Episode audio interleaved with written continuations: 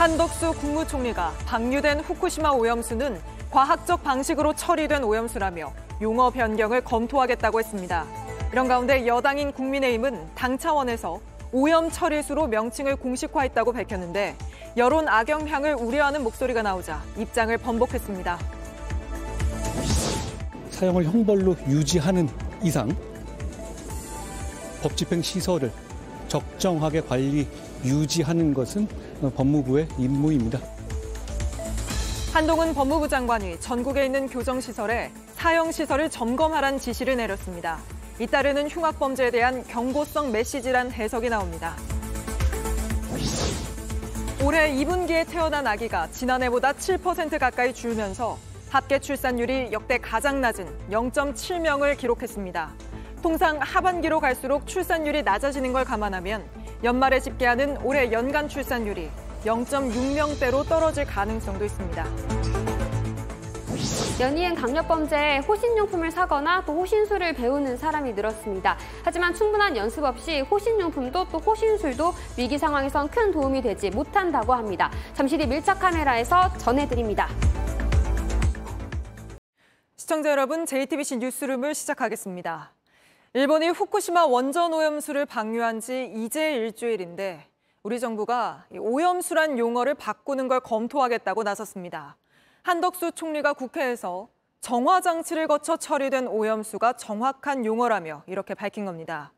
정부는 오염수를 바꿔 불러야 하는 이유로 생계를 위협받는 수산업계의 고충을 들고 있습니다만 오염수를 뭐라고 부르는지에 따라 방류를 결정해버린 일본을 지지하는 모양새가 될 수도 있어 민감한 사안이죠. 이러다 보니 여당인 국민의힘에선 오전엔 오염 처리수로 용어를 공식화했다고 했다가 오후에 뒤집는 일까지 생겼습니다. 먼저 이 내용부터 강희연 기자가 보도합니다. 국회에 출석한 한덕수 국무총리는 후쿠시마 오염수란 표현은 맞지 않다고 했습니다. IAEA가 얘기하는 알프스라는 과정을 거쳐서 처리된 오염수 이것이 저는 어, 과학적으로 맞는 어, 표현이다 이렇게 생각을 합니다. 그러면서 오염수란 용어를 바꾸는 안을 검토하겠다고 했습니다. 지금 이거 용어 문제 정부에서 한번 짚고 넘어가야 되는 거 아니겠습니까? 어, 검토를 해보겠습니다. 그런데 비슷한 시각 정부 브리핑에선 엇갈린 목소리가 나왔습니다. 현재까지 총칭하는 차원에서는 오염수 표현이 유지가 될 것이고 다만 총리가 용어 변경 검토를 공식화한 만큼 정부 내부적으로는 오염수 대신 어떤 용어를 쓸지 변경 시점은 언제로 할지 논의에 들어간 것으로 전해집니다. 총리실 고위 관계자는 JTBC에 수산업계에서 용어 변경을 요청하고 있다며 국민 정서와 국익 등을 종합적으로 고려하겠다고 했습니다. 여당인 국민의힘은 아예 오염 처리수를 당의 공식 용어로 하겠다고 했습니다. 하지만 당 일각에서 용어 변경이 여론에 악영향을 줄 수 있다는 우려가 나왔고 반나절 만에 김기현 대표가 입장을 번복했습니다. 당에서 공식 입장을 정하고 뭐 그런 단계는 아니고요. 이런 가운데 국회 예결위에선 후쿠시마 오염수를 둘러싼 거친 설전이 벌어졌습니다. 우리 정부는 도쿄 전력의 입이 되어 버렸어요. 일본 정부의 입이 아니라 이젠 도쿄 전력의 입. 어떻게 정부가 얘기를 아니, 하는데 일본, 일본 도쿄 전력의 입이라고 얘기를 합니까? 아 입인지 이를 아, 제가 말씀을 드릴 아니, 테니까 그걸 답을 듣고 말씀하세요, 총리. 예의가 없으신 거예요. 위원장. 정부가 검토를 공식화한 만큼 오염수 용어 변경을 둘러싼 여야 공방은 더 거세질 전망입니다. JTBC 강연입니다. 앞서 보셨듯이 오염수냐 처리수냐 어떻게 부르느냐는 여러 해석과 또 다툼이 오갈 수 있는 민감한 사안입니다. 실제 어민과 시민들은 어떻게 생각하는지 또 다른 나라들은 뭐라고 부르는지 황예린 기자가 취재했습니다. 어업인들은 오염수란 용어가 불안을 더 키운다고 토로합니다. 오염수라고 하면 오염됐다는 어떤 인식이가 불안하잖아요. 원전 처리수라고 통일되게 사용하면 좋다 싶습니다. 해수부도 어민의 피해를 앞세워 용어 변경이 필요하다는 입장입니다. 국익 차원에서 오염수와 처리수 어느 단어가 더 도움이 되는지를 종합적으로 판단하고 결정해야 될 부분이라고 생각을 합니다. 시민들 반응은 엇갈립니다. 이미 바다에 방류된 상태고 처리된 게 맞으니까 전 처리수에 처리수라고 하는 거는 뭐 그냥 상관없다고 생각합니다. 오염수라고 표현을 하는 쪽이 정말 그렇게 시민들이 조금 더 경각심을 가지고 계속 뉴스에서 접할 수 있지 않을까. 다른 나라의 경우 일본과의 외교적 관계나 자국의 이해에 따라 다르게 부릅니다. 미국과 유럽연합은 처리수 혹은 알프스 처리수라고 표현합니다. 일부 언론은 방사능이 약간 남아있지만 처리된 물이나 처리됐지만 방사능에 오염된 물이라고 쓰기도 합니다. 반면 일본산 수산물 수입을 전면 금지한 중국 정부는 핵 오염수라고 씁니다. 대만은 삼중수소 함유 폐수라고 부릅니다. 오염수 해류에 영향을 받는 태평양 국가들의 경우도 의견이 일부 갈립니다. 태평양 도서국 포럼은 후쿠시마 핵 폐수와 알프스 처리수를 혼용해 쓰고 있습니다. JTBC 황예린입니다. 이 후쿠시마 오염수 방류 문제를 비롯해 여러 현안을 두고 지금 국회에서 대통령실 현안 질의가 진행 중입니다. 바로 국회 가보죠. 자, 최수연 기자, 대통령실에 대한 현안 질의 지금 어떻게 진행되고 있습니까? 네, 현재는 잠시 정회 중입니다. 저녁 식사를 마치고 저녁 9시쯤 다시 시작할 예정입니다. 대통령실이 국회 운영위원회에 참석한 건 약 3개월 만입니다. 오늘도 자정을 넘어서까지 늦게까지 진행될 것으로 예상됩니다. 네, 뭐 짚어야 할 현안이 한두 가지가 아니죠. 시작부터 최상병 수사 외압과 관련해 공방이 벌어졌다고요? 네, 맞습니다. 민주당은 이 최상병 수사에 윤석열 대통령이 개입한 것 아니냐라고 의혹을 제기했습니다. 대통령실은 강하게 부인을 했는데요. 이 부분은 한번 들어보겠습니다. VIP가 경로하면서 장관과 통화한 후 이렇게 됐다. 이 사건에 대해서 대통령께 보고를 했습니까? 그런 사실 없습니다. 그 이후에 언론 보도 자료를 뭐 고치거나 한 것도 없고 그런 지시를 내린 적도 없습니다. 또 다른 주요 현안으로는 홍범도 장군의 흉상 이전 문제가 거론됐습니다. 대통령실은 이 홍 장군의 독립운동의 업적은 인정한다고 했습니다. 다만 공산당의 이력이 있는 만큼 육사에 두는 게 맞는지는 문제 의식을 가지고 검토해 봐야 한다고 했습니다. 또 이 과정에서 야당은 박정희 전 대통령과 비교를 하면서 비판 목소리를 높였는데요. 이 부분도 들어보시죠. 지금 공산당의 이력이 소련... 있기 때문에 육군 사관학교에 흉상을 치우겠다 하는 거 아닙니까? 박정희 저, 저... 대통령은 남노당 가입 아, 만약에 전향을 하시건 전향을 하신 거하고는 다르죠. 아, 끝까지 그렇게 가신 분하고. 이상한... 네, 뭐 예결위에서도 공방이 거셌다고 하는데 어떤 내용입니까? 네, 시작부터 이종석 국방부 장관이 해외 출장으로 참석하지 못한 걸 두고 여야가 충돌이 거세게 일었습니다. 또 이후에는 정률성 역사공원을 만드는 걸 두고도 공방이 이어졌는데 내용을 한번 들어보겠습니다. 광주에다가 예. 이념의 색깔을 더 씌우려고 아니죠. 의원 하는 거예요. 왜 찰진한 색깔론이 지금 나옵니까? 인민군을 인민군이라고 하는 게 왜 색깔론입니까? 네, 이런 가운데 한덕수 국무총리가 택시비 기본 요금을 천 원 정도라고 대답해서 논란이 됐습니다. 이후에 한덕수 총리는 택시비 기본 요금 인상분을 얘기한 것으로 알고 잘못 대답했다고 해명을 했습니다. 예결위는 잠시 뒤에 속개할 예정인데요. 잼버리 파행과 후쿠시마 오염수 문제 등 공방은 계속될 것으로 예상됩니다. 네, 최수연 기자가 국회에서 전해드렸고요. 고 최상병 사망 사건을 수사하다가 항명 혐의로 수사를 받게 된 해병대 전 수사단장 소식 짧게 전해드리겠습니다. 군 검찰이 이 박정훈 전 단장에 대해 결국 구속영장을 청구했습니다. 그러면서 박 전 단장의 일방적 주장 발표에 유감을 표하며 수사 절차 안에서 필요한 주장을 하길 기대한다고 밝혔습니다. 앞서 박 전 단장 측은 국방부가 최상병 사건의 경찰 이첩을 보류시킨 배경엔 대통령의 의중이 있었다는 진술서를 군 검찰에 제출하는 등 대통령실 개입을 주장한 바 있습니다. 정권마다 청사진이 바뀐 새만금 감척 사업이 윤석열 정부에서도 역시나 도마에 올랐습니다. 새만금 관련 예산을 80% 가까이 삭감하고 또 사업 계획을 다시 짜기로 하면서 공항과 항만 그리고 문재인 정부가 키운 태양광 사업 등이 모두 원점에서 다시 검토되게 됐습니다. 야당은 예산 독재라고 반발했습니다. 정원석 기자입니다. 6조 6천억 원이 투입되는 새만금 태양광 사업 현장입니다. 지난 2018년 문재인 정부가 새만금을 재생에너지 전진기지로 키우기로 하면서 조성이 시작됐습니다. 하지만 이번 정부 들어 에너지 정책이 바뀐 데다 태양광 비리까지 드러나면서 동력이 한풀 꺾였습니다. 정부가 재검토하기로 한 새만금 기본 계획엔 태양광 사업을 비롯해 지금까지 추진 중인 모든 사업이 포함될 가능성이 큽니다. 한덕수 국무총리는 어제 예산안 발표 이후 국토교통부와 새만금 개발청에 기존 계획을 뛰어넘는 새만금 빅픽처를 짜달라고 지시한 것으로 전해졌습니다. 정리한다, 만다, 이것들을 정상화해서 추진한다 이런 것들을 함께 좀 논의해보기 위해서 저희가 2년이라는 충분한 시간을 가지고 기본계획을 준비하려고 하는 것이거든요.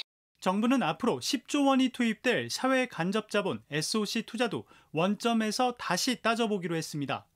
예비 타당성 조사를 면제받았던 새만금 국제공항과 3조 원대 대형 사업인 신항만도 저울 위에 오를 것으로 보입니다. 당장 기획재정부는 어제 발표한 내년도 예산안에서 각 부처가 제출한 새만금 SOC 예산 가운데 80%를 삭감했습니다. 야당은 예산 독재라며 강하게 반발합니다. 잼버리 파행의 책임을 전라북도에 뒤집어 씌우는 것을 넘어서 화풀이하는 것이 아니라는 새만금 계획 전면 재검토 계획을 전면 재검토하기 바랍니다. 이에 대해 정부는 잼버리 파행과는 관계없다고 선을 긋고 있습니다. JTBC 정원석입니다.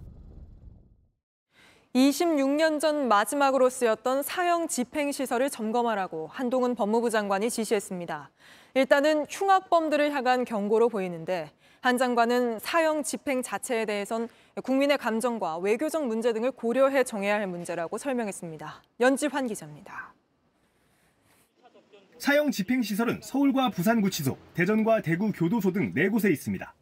한동훈 법무부 장관은 지난주 이곳들의 관리 상태를 점검하라고 지시했습니다. 사형이 집행되지 않다 보니까 어, 법 집행 시설, 시설이 폐허처럼 방치되고 사형을 형벌로 유지하는 이상 법 집행 시설을 적정하게 관리 유지하는 것은 어, 법무부의 임무입니다. 우리나라는 사실상 사형 폐지국으로 분류됩니다. 1997년을 끝으로 26년 동안 사형을 집행하고 있지 않기 때문입니다. 법무부는 사형제를 유지해야 한다는 입장을 밝혀왔습니다. 30년으로 돼 있는 사형 집행 시효도 없앴습니다. 다만 집행에 대해선 신중합니다. 한 장관은 사형 집행은 국민의 법 감정과 국내외 상황을 고려해서 정해야 한다며 유럽연합 등과 생길 수 있는 외교적 문제도 살펴봐야 한다고 했습니다. 유럽연합은 사형 집행 국가와는 각종 협약을 맺지 않고 있습니다. 그래서 이번 지시는 당장 사형 집행을 생각한 게 아니라 사형수와 흉악범들에게 보내는 경고의 메시지로 풀이됩니다. 현재 수감 중인 사형수는 연쇄살인범 유영철과 강호순을 비롯해 59명입니다. 일부 사형수들은 교정 생활 과정에서 문제를 일으켰던 것으로 알려졌습니다. JTBC 연지환입니다. 코인 투기 의혹으로 민주당을 탈당한 김남국 의원을 제명할지를 두고 국회 윤리투기 소기에서 표결에 붙였는데 결국 부결됐습니다. 민주당 의원들이 모두 제명하면 안 된다고 반대표를 던진 걸로 보입니다. 민주당을 제외한 다른 당에선 일제히 제 식구 감싸기란 비판이 나왔습니다. 김지성 기자입니다. 김남국 의원 제명안이 국회 윤리특위 소위의 문턱을 넘지 못했습니다. 가 3, 도3 해서 동수가 나와서 과반 이상이 되지 않아서 김남국 의원에 대한 제명안은 부결되었습니다. 윤리심사자문위원회가 의원직 제명을 권고했지만 민주당이 사실상 이를 뒤집은 겁니다. 국회 윤리특위 1소위는 여야 각각 3명씩 총 6명 위원으로 구성됐는데 민주당 의원 3명이 모두 반대표를 던진 걸로 보입니다. 다른 중대한 더 중대한 사건들이 있었는데 거기에 대한 사건에 대해서는 제명을 하지 않고 어, 심지어 어, 구속된 상태에서 계속 어, 급여까지 나간 그런 사안도 있는데 제명까지 하기에는 부족하다. 앞서 민주당은 지난주 소위 표결을 앞두고 김남국 의원이 총선 불출마를 선언하자 이를 참작해야 한다며 표결을 미뤘습니다. 국민의힘과 다른 야당은 반발했습니다.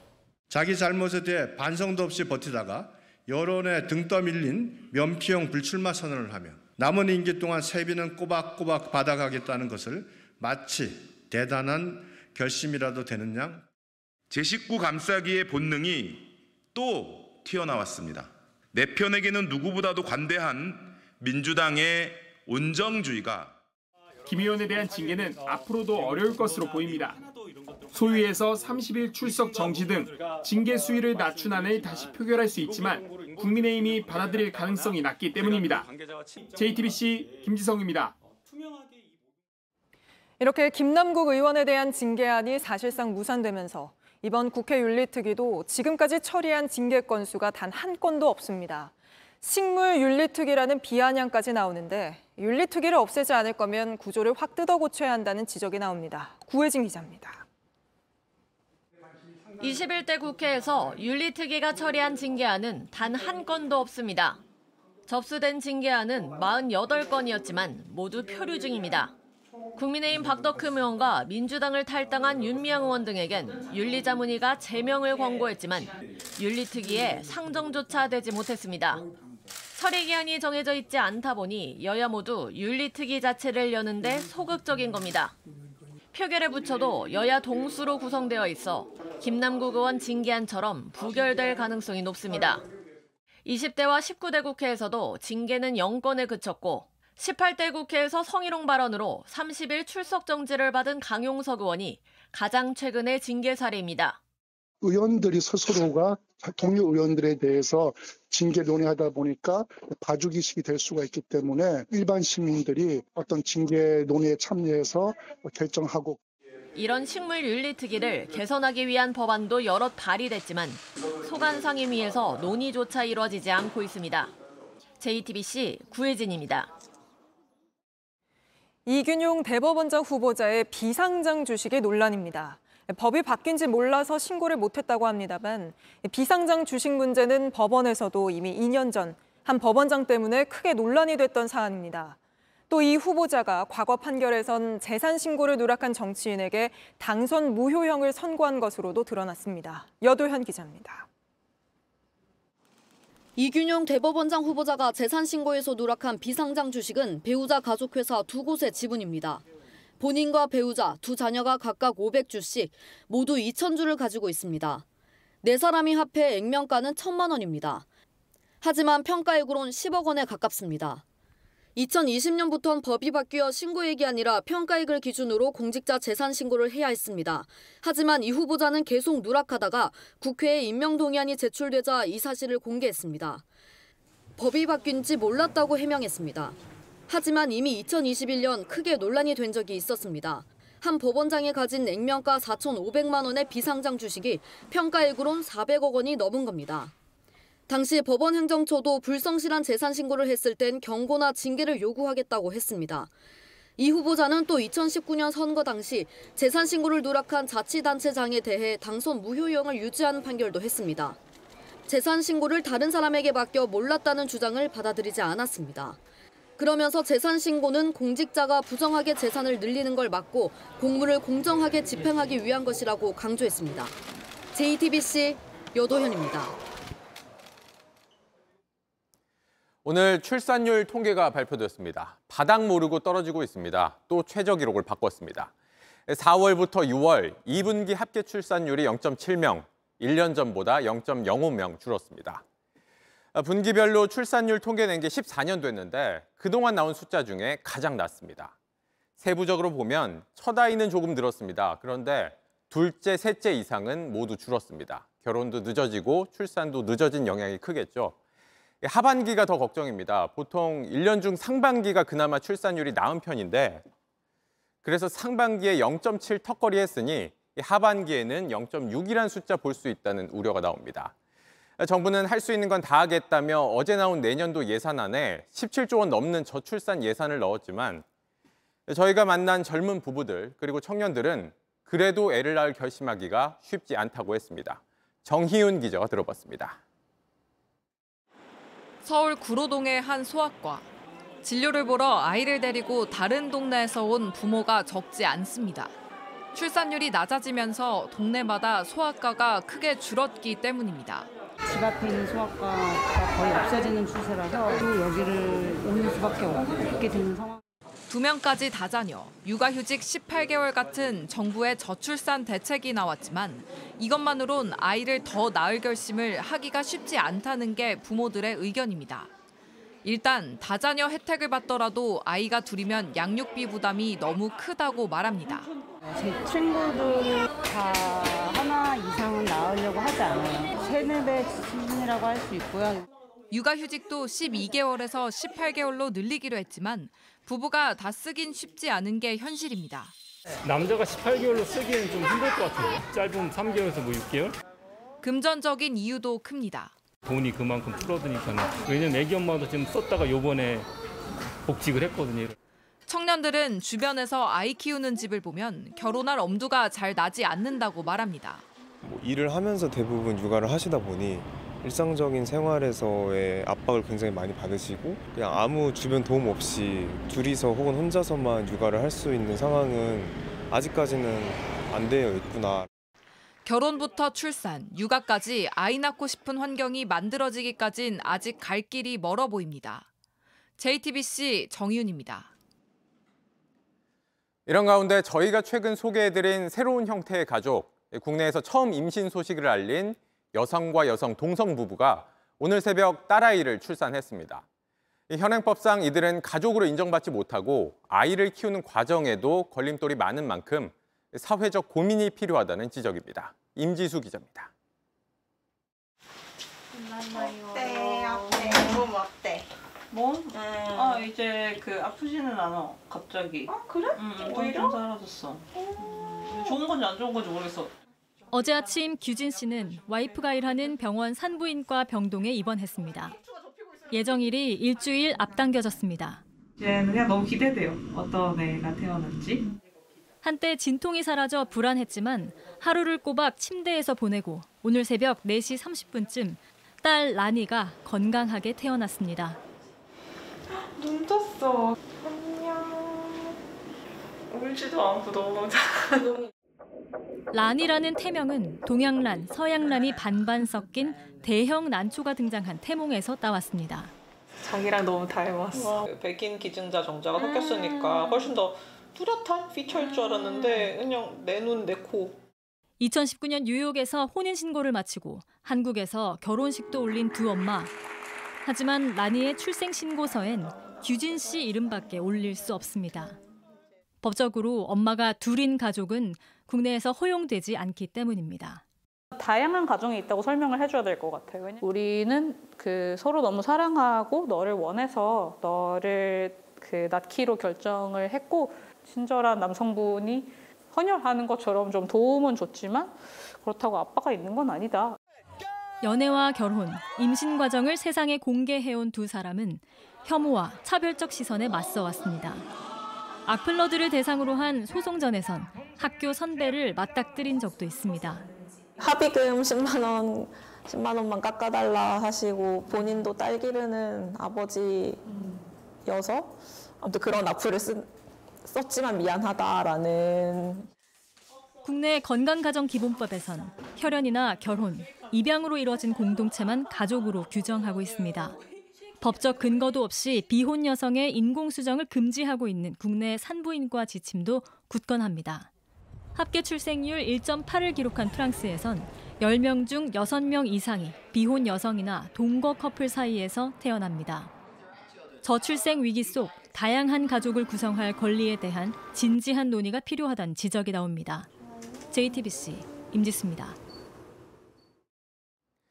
LH가 철근이 빠져 논란이 된 한 아파트 주민회에 직접 하자 보수를 신청하라는 공문을 보내 주민들이 불만을 쏟아내고 있습니다. LH의 무책임으로 부실 시공이 발생한 건데 주민들이 요청해야 보수할 수 있다며 후속 조치마저 무책임한 태도를 보인다는 겁니다. 정아람 기자가 취재했습니다. 지난해 4월 말 380세대가 입주한 경기도 남양주의 한 아파트. LH가 발주하고 전관업체가 감리를 맡았던 이곳은 무량판 기둥에서 원래 설계도보다 철근이 40% 이상 부족한 걸로 드러났습니다.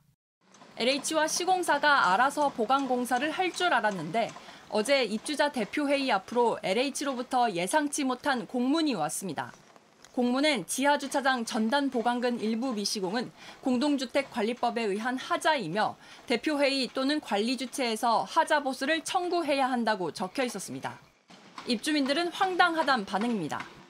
자기들이 철근을 누락시켜놓고 알아서 고쳐주는 것도 아니고 저희들이 직접 하자 청구를 하라고 그렇게 공문이 대뜸 날라와서 황당하고 하루하루 진짜 잠을 잘 때도 무너지면 어떡하지 막 이런 생각도 들 때도 있고 구실구사를 했는데 그게 어떻게 하자라고 일단 생각하는 자체가 너무 어이가 없었어요. 주민들은 문제를 하자보수로 한정하면 책임을 시공사에게만 지우고 LH는 빠지는 게 아니냐고도 비판합니다. 주민들의 항의가 커지자 LH는 입주민 대표회의에 추가 설명 자료를 보냈습니다. 관련법에 따라 부실 시공도 하자 개념에 포함되기 때문에 필요한 행정 절차를 밟은 것이라고 해명한 겁니다.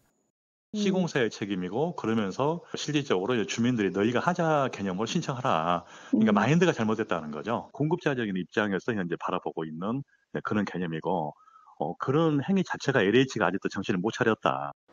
JTB 정아람입니다. 검찰이 천억 원대 회사 돈을 빼돌린 경남은행 직원을 구속해 수사하고 있습니다. 저희 취재 결과 이 직원은 도망치는 동안 수도권 오피스텔 세 곳에 금괴와 현금 다발, 상품권 등을 숨겨놨는데 모두 146억 원에 달하는 것으로 확인됐습니다. 자수 계획까지 짜서 수사에 대비한 정황도 드러났습니다. 박병현 기자가 보도합니다. 서울 강남의 한 오피스텔입니다. 경남은행 부장 이모 씨가 지난 21일 붙잡힌 곳입니다. 냄새가 하도 나가지고 좀 한 달 동안 비오느라고 그랬는데 바로 들어왔어. 수사망이 좁혀올 것도 미리 대비했습니다. 9층으로 가야 되는데 8층에 눌러가지고 그렇게까지도 수출을 가는 거야. 이곳에서 이 씨가 숨겨놓은 금괴 10여 개가 발견됐습니다. 경기 하남의 오피스텔에선 금괴 70개가 나왔습니다. 또 다른 은신처인 서울 송파 오피스텔에선 금괴뿐 아니라 5만 원권으로 담긴 현금 45억 원과 상품권 4천여만 원어치 등이 있었습니다. 이렇게 세 곳에 모두 146억 원가량을 숨겨놨습니다. 검찰은 8월 28일이나 29일쯤 자수하겠다는 메모도 확보했습니다. 이 씨는 가족 생활비를 남겨놓고 자수하려 했다고 진술한 것으로 알려졌습니다. 하지만 검찰은 출소 후 본인이 쓸 돈을 숨겨놨던 것으로 의심하고 있습니다. 이 씨는 도망치는 동안 비슷한 횡령 사건을 찾아 형량을 검색했던 것으로 나타났습니다. JTBC 박병현입니다. 약에 취한 채 롤스로이스를 몰다 행인을 친 사고로 병원의 마약류 의약품 관리가 제대로 되고 있지 않다는 게 드러났죠. 저희 취재진이 그 실태를 취재해봤습니다.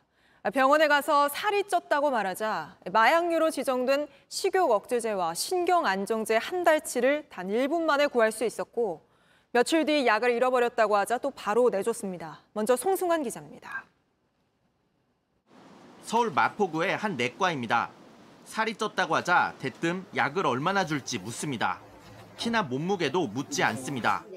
요즘에 10kg가 급하게 좀 쪘어요. 그러면 비만 약을 한번 드려볼게. 며칠치 드릴까? 한 달?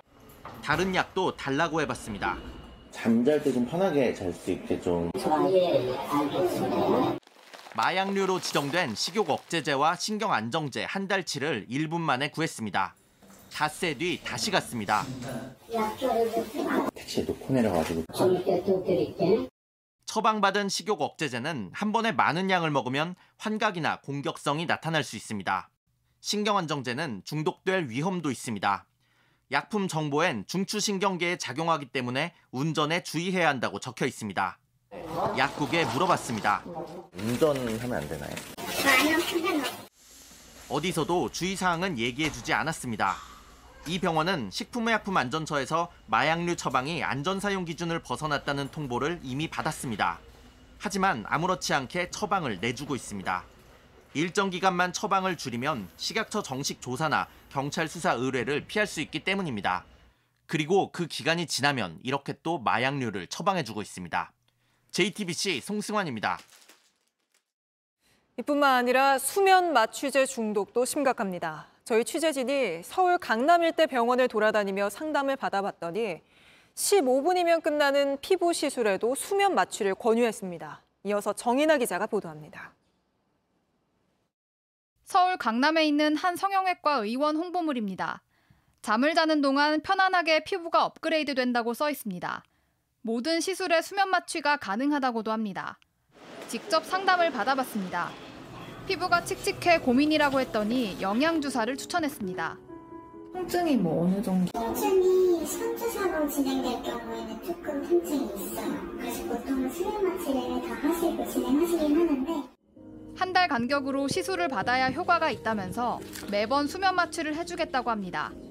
거의 10분 중에 9분이 하세요. 같이 하시게 되면 보통 30분에서 40분 정도 수면 들어가요.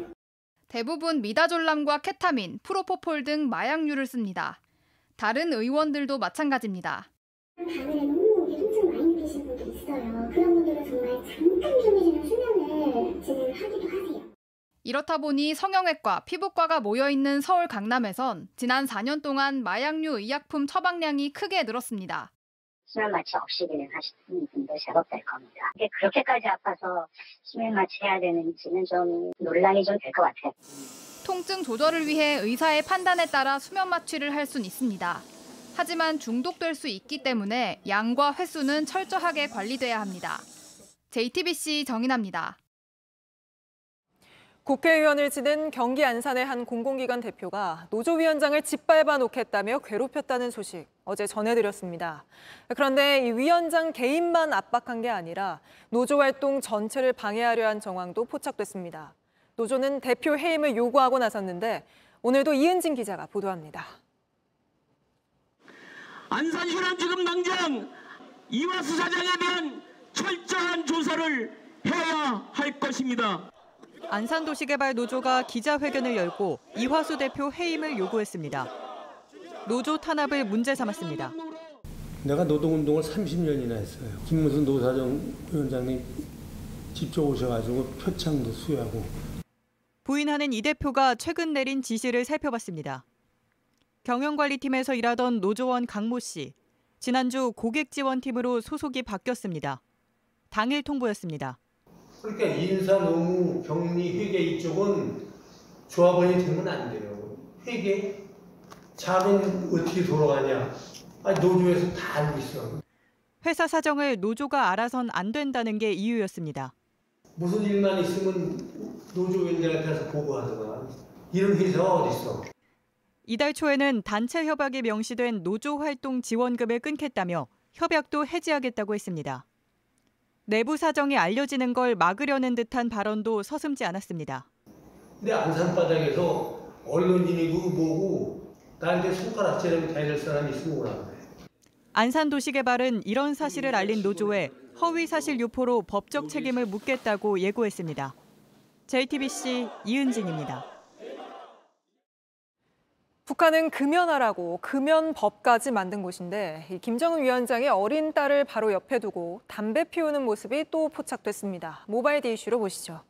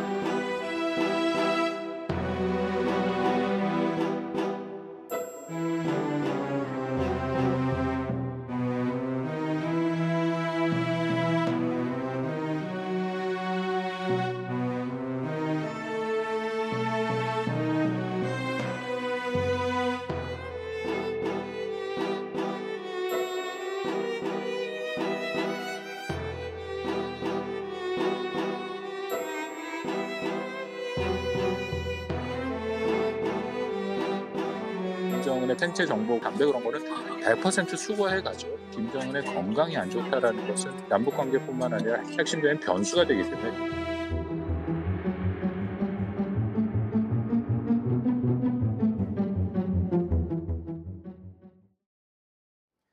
서울의 한 다세대 주택에서 40대 남녀가 숨진 채 발견됐습니다. 숨진 여성의 휴대전화로 신고가 들어와 경찰이 수색에 나섰지만 찾지 못했고 17시간 만에 시신으로 발견됐습니다. 김지윤 기자입니다. 구급대와 경찰이 도착합니다. 구급대는 들것을 들고 안팎으로 갑니다. 지난 28일 저녁 8시 55분 서울 미아동 다세대 주택에서 40대 남녀가 숨진 채 발견됐습니다. 막 꽝꽝꽝 하는 거 문을 열려고 막 시도를 하는데 한참 만에 문을 열었어요. 경찰은 이날 새벽부터 주변을 수색하고 있었습니다. 새벽 3시 40분쯤 여성의 휴대전화로 112 신고가 들어왔기 때문입니다. 여성은 작은 목소리로 왜 라고만 말했습니다. 그리곤 휴대전화 전원이 꺼졌습니다. 경찰은 위치 추적에 나섰지만 다세대 주택이 몰려 있어 정확한 주소를 파악하지 못했습니다. 휴대전화가 가입된 주소엔 여성의 가족이 살고 있었습니다. 여성과 왕래가 적었던 가족은 당시 경찰에 여성이 사는 곳을 모른다고 했습니다. 그리고 몇 시간 뒤 기억을 되짚어 여성이 사는 곳을 찾아갔습니다.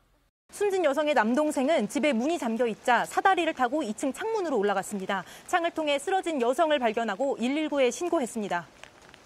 발견 당시 여성은 양손이 청테이프로 묶여 있었습니다. 얼굴엔 폭행당한 흔적이 있던 걸로 알려졌습니다. 경찰 관계자는 집안에 번개탄을 피운 흔적이 발견됐다고 했습니다. 경찰은 타살 가능성을 열어두고 수사하고 있습니다. JTBC 김지윤입니다. 야산 공터에서 10대 딸과 아들을 살해하고 본인도 스스로 목숨을 끊으려 했던 50대 남성이 조금 전 구속됐습니다. 이 남성은 가정 불화 때문에 범행을 저질렀다고 했습니다. 자녀까지 숨지게 하는 이런 사건 왜 반복되고 예방책은 없는지 배승주 기자가 취재했습니다. 지리산 자락의 한 주택입니다. 계십니까? 트럭에서 숨진 채 발견된 남매와 50대 아버지, 아이들의 할머니가 함께 살았습니다. 아들 다 컸는데 아들 자기가 난리도 아이들 할머니와의 갈등 등 가정 불화 때문에 범행했다고 진술했습니다. 혼자 죽어보면 애들 남아 있는 애들이 또 할매한테 뭐, 뭐 무시를 당하고 갈시를 당할 것 같아서 같이 죽어보는 게 낫겠다. 본인만 납득할 수 있는 이유입니다. 혼자 살아남은 아버지는 구속됐습니다. 자녀를 살해하고 스스로 목숨을 끊는 사람은 매년 평균 20명 정도입니다. 이번처럼 자녀만 숨지는 경우는 빠진 숫자입니다. 미수는 자살 사망한 건이 아니기 때문에 자녀 살해, 극단적 아동학대지만 제대로 관리하지 않으니 대안 마련도 어렵습니다. 전문가들은 부모의 인식을 먼저 바꿔야 한다고 했습니다. 우리나라에서는 아직까지 자녀의 생명까지도 본인이 책임져야 한다는 잘못된 생각을 가진 거죠. 캐나다 같은 경우에도 오늘 가정폭력 사망검토위원회 같은 거를 만들고 예, 여러 분야의 전문가분들이 참여를 해서 가정 내에서 발, 발생한 살인 사건에 대해서 조사하고 또 사례를 철저히 분석해야 예방법을 찾을 수 있다고 조언합니다. JTBC 배승주입니다. 20대 남성이 검찰청 민원실을 찾아 벌금 낼 돈이 없으니 교도소에 보내달라며 난동을 부리는 일이 있었습니다. 낫을 들고 위험하던 남, 남성은 테이저건을 맞고 경찰에 붙잡혔습니다. 조승현 기자입니다. 자동문이 열리고 검은 옷을 입은 20대 남성이 들어옵니다. 손에 기다란 물체를 들었습니다. 그걸 들고 오긴 그래도 보였는데 설마 나십니까? 또 여기 먼저 들고 낫을 창구에 올린 채 기대 서서 험한 말을 내뱉습니다. 협박하듯 낫을 높이 들어 보이기도 합니다. 신고를 받고 현장에 나간 경찰, 삼단봉을 들고 내려놓으라 설득합니다. 하지만 오히려 낫을 치켜들고 덤벼들려는 순간 경찰이 테이저건을 쏩니다. 남성은 그대로 바닥에 고꾸라지고 경찰은 바닥에 떨어진 낫을 발로 차 멀리 치웁니다. 이 남성은 공무집행 방해죄로 벌금 600만 원을 선고받은 상태였습니다. 그런데 벌금 낼 돈 없으니 교도소 보내달라며 검찰청에 쳐들어간 겁니다. 남성은 붙잡힌 뒤에도 반성하지 않았습니다. 풀어주면 또 갈 거냐니까 아 그건 모르겠다 근데 가서 또 아마 할 것 같다 이렇게 얘기했어요. 결국 재범 우려에 구속됐습니다. 감옥에 가겠다고 난동을 저지른 남성. 막상 구속돼 구치소에 간 뒤 마음이 바뀌었던 모양입니다. 구속된 게 과연 맞는지 법원이 다시 판단해달라며 구속 적부심을 청구한 겁니다. 하지만 법원이 기각했고 보름 뒤 법의 심판을 앞두고 있습니다. JTBC 조승현입니다. 미국 곳곳에서 영화의 날을 기념해 영화표를 5천 원 정도에 싸게 파는 행사가 열렸는데 이걸 사러 청소년 수백 명이 몰리면서 사건 사고가 잇따랐습니다. 패를 나누어 난투극을 벌이는가 하면 총격 사건까지 발생했습니다. 로스앤젤레스에서 홍진 특파원입니다. 영화관 앞에 청소년 수백 명이 모여들더니 갑자기 서로 주먹을 휘두릅니다. 비슷한 시간 캘리포니아주 북부의 한 쇼핑몰에서도 집단 난투극이 벌어졌습니다. 총성까지 울린 데다 한 청소년은 흉기에 찔려 병원에 실려갔습니다. People are going around pepper spraying people. There's people like throwing chairs. It was just very hectic. 영화의 날을 맞아 미국 전역에서 최대 18달러, 우리 돈 2만 원이 넘는 영화표를 4분의 1 가격에 판매하자 수많은 인파가 극장 앞으로 몰린 겁니다. 하루 동안만 영화표를 4달러로 할인해 팔자 이걸 사겠다는 시대들이 몰려든 건데요. 이곳 캘리포니아주뿐만 아니라 동부 지역에서도 비슷한 소동이 벌어졌습니다. 보스턴에서는 영화관 두 곳에서 패싸움이 벌어져 청소년 13명이 체포됐습니다. 소란이 계속되자 몇몇 영화관은 일찍 문을 닫기도 했습니다. 티켓을 싼값에 파는 영화의 날은 코로나19로 침체된 극장가를 일으키기 위해 지난해 처음 도입됐습니다. 당시도 미국 전역에서 청소년 19명이 붙잡혔습니다. 올해는 집단 난투극까지 벌어지며 부작용이 더 커지자 행사를 폐지해야 한다는 목소리가 커지고 있습니다. 로스앤젤레스에서 JTBC 홍지은입니다.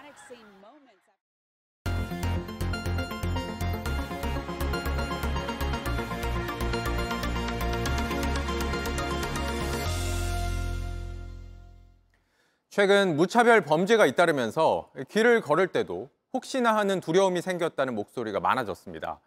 실제로 호신 용품을 사거나 호신술 배우는 사람도 늘었다고 합니다.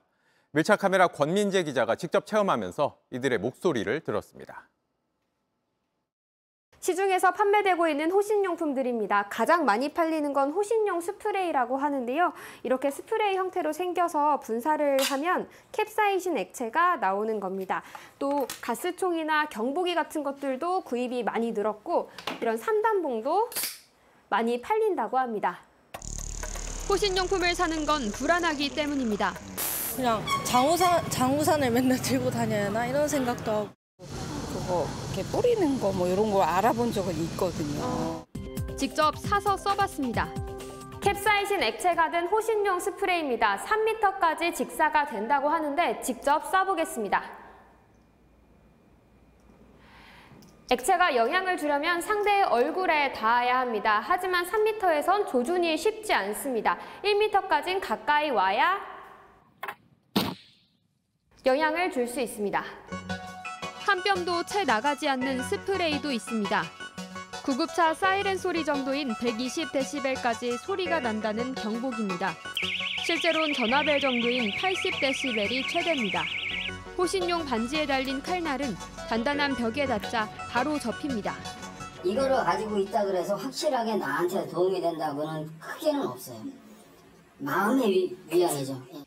위험할 때 써야 하는데 그것도 쉽지 않습니다. 꺼내보세요. 꺼내면 이제 못 꺼내는 동작이에요. 삼단봉은 상대에게 바로 뺏깁니다. 스프레이를 사용해 보려 했지만 손목이 꺾이고 상대가 뒤에서 오면 뿌리지도 못합니다. 호신술도 충분히 연습이 돼 있어야 합니다. 뒤에서 목을 조여올 때는 손으로 상대의 팔을 빼려고 하기보다 목을 돌려서 목을 조일 수 없게 한 뒤에 체중을 실어서 빠져나와야 합니다. 왼발 나가서 장애물 안 들고 뭘 털어요. 옆으로 돌려. 아, 이거 어떻게 세워서 돌려? 그거 그거 그거 그거 그거 빠져. 아, 아 진짜 어려운데요. 어설프게 호신술을 하기보단 빨리 도망가는 게 나을 수 있습니다. 그래도 지푸라기라도 잡는 심정으로 호신술을 배웁니다. 만약 나한테 벌어진다면 그냥 매국시 당하는 게 맞는가? 그래서 그 최소한의 어떤 액션 취해야 되지 않는가? 호신용품과 호신술을 필요로 하는 사람이 늘었다는 건 그만큼 개인이 느끼는 위협이 커졌다는 뜻이겠죠. 하지만 내 몸을 내가 지키지 않으면 언제든 위험해질 수 있다는 이 불안감은 호신용품과 호신술로 해소될 수는 없을 겁니다. 밀착 카메라 권민재입니다.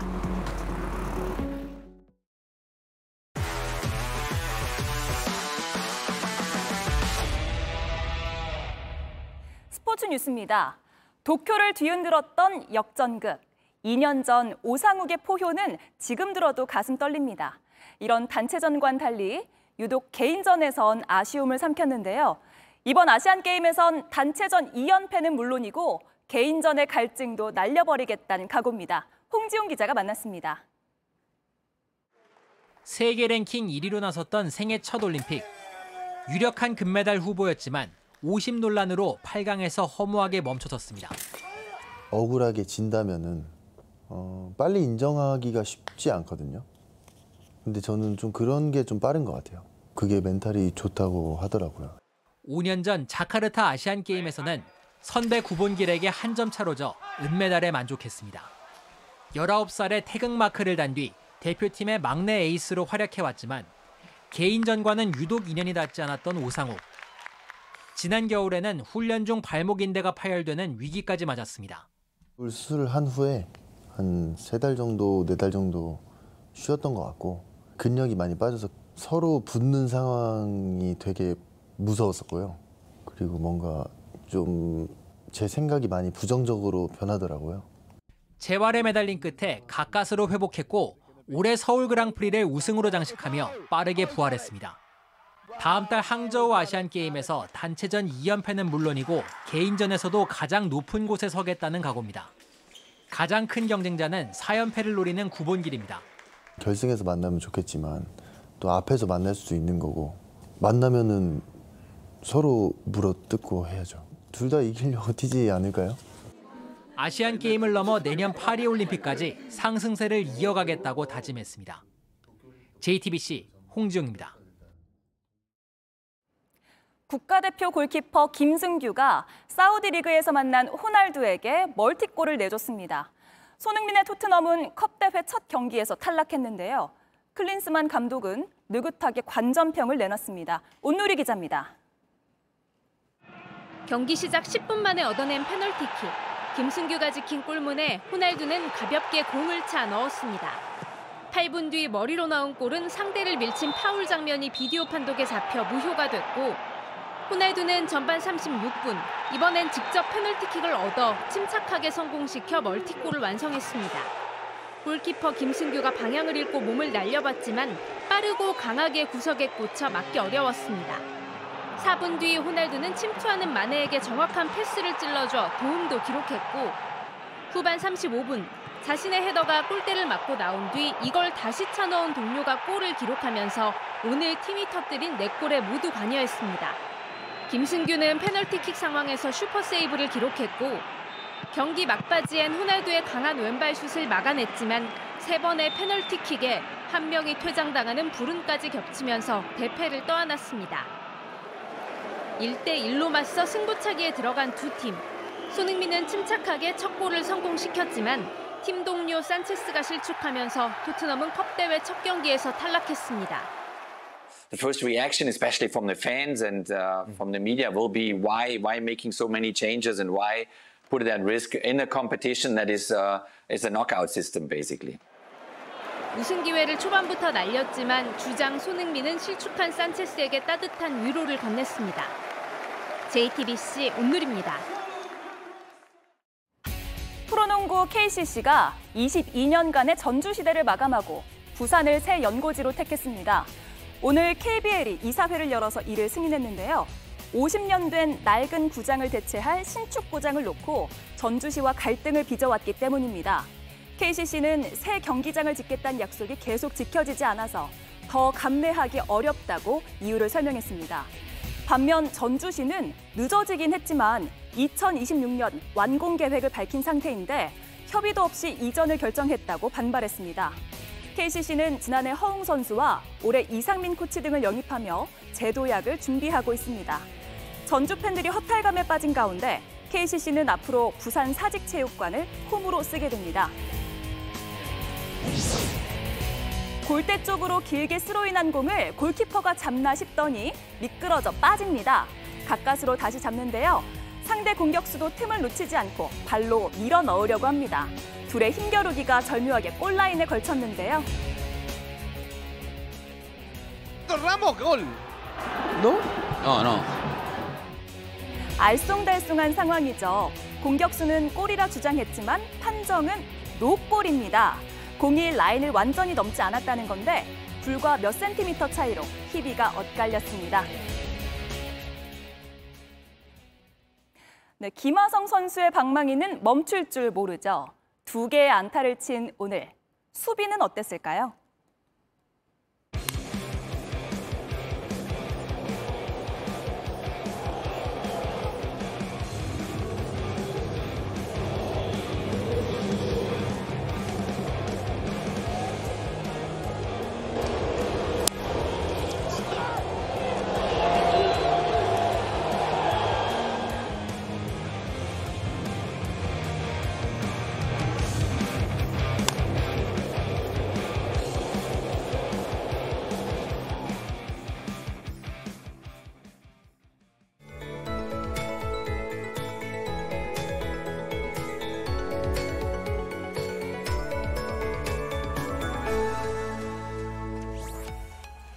이번 주 내내 하늘빛이 흐립니다. 오늘도 전국적으로 비가 오다 그치기를 반복했습니다. 레이더 영상 보시면 서울을 포함한 수도권은 차츰 비구름대 영향권에서 벗어나고 있고요. 그 밖의 지역은 여전히 비구름대 영향을 받고 있습니다. 앞으로는 호우특보가 내려진 영남과 제주에 비가 집중되겠습니다. 경북과 전남 동부에 최고 150mm 이상, 경남과 제주는 많게는 200mm 이상까지도 예상되고요. 수도권은 5mm 안팎으로 오늘 밤이면 모두 그치겠습니다. 그 밖의 지역들도 비가 그치는 시기를 보시면 강원과 충청은 내일 아침이 되겠고 모레까지 이어지는 남부와 제주는 시간당 30에서 60mm의 세찬 비가 쏟아질 수 있어서 각별한 주의가 필요하겠습니다. 내일도 전국이 대체로 흐리겠고 중부지방은 오후부터 차차 맑아지겠습니다. 내일 아침 기온 서울, 광주 21도, 대구 22도 예상되고요. 낮 기온은 서울, 대구 28도, 창원 30도가 예상됩니다. 이번 주말은 비 소식이 작겠습니다. 토요일 남부와 제주에 내리던 비가 일요일엔 전국으로 확대되겠고요. 제주도는 월요일까지 비가 이어질 것으로 보입니다. 날씨였습니다. 지난달 JTBC가 단독 보도한 서울 양평 고속도로 노선 변경 의혹 보도가 방송기자 연합회가 주관하는 178회 이달의 방송기자상을 수상했습니다. 심사진은 정부 발표를 검증하면서 의혹의 핵심을 잘 짚어냈다고 평가했습니다. 뉴스룸 저희가 준비한 소식은 여기까지입니다. 네, 시청해 주신 여러분 고맙습니다.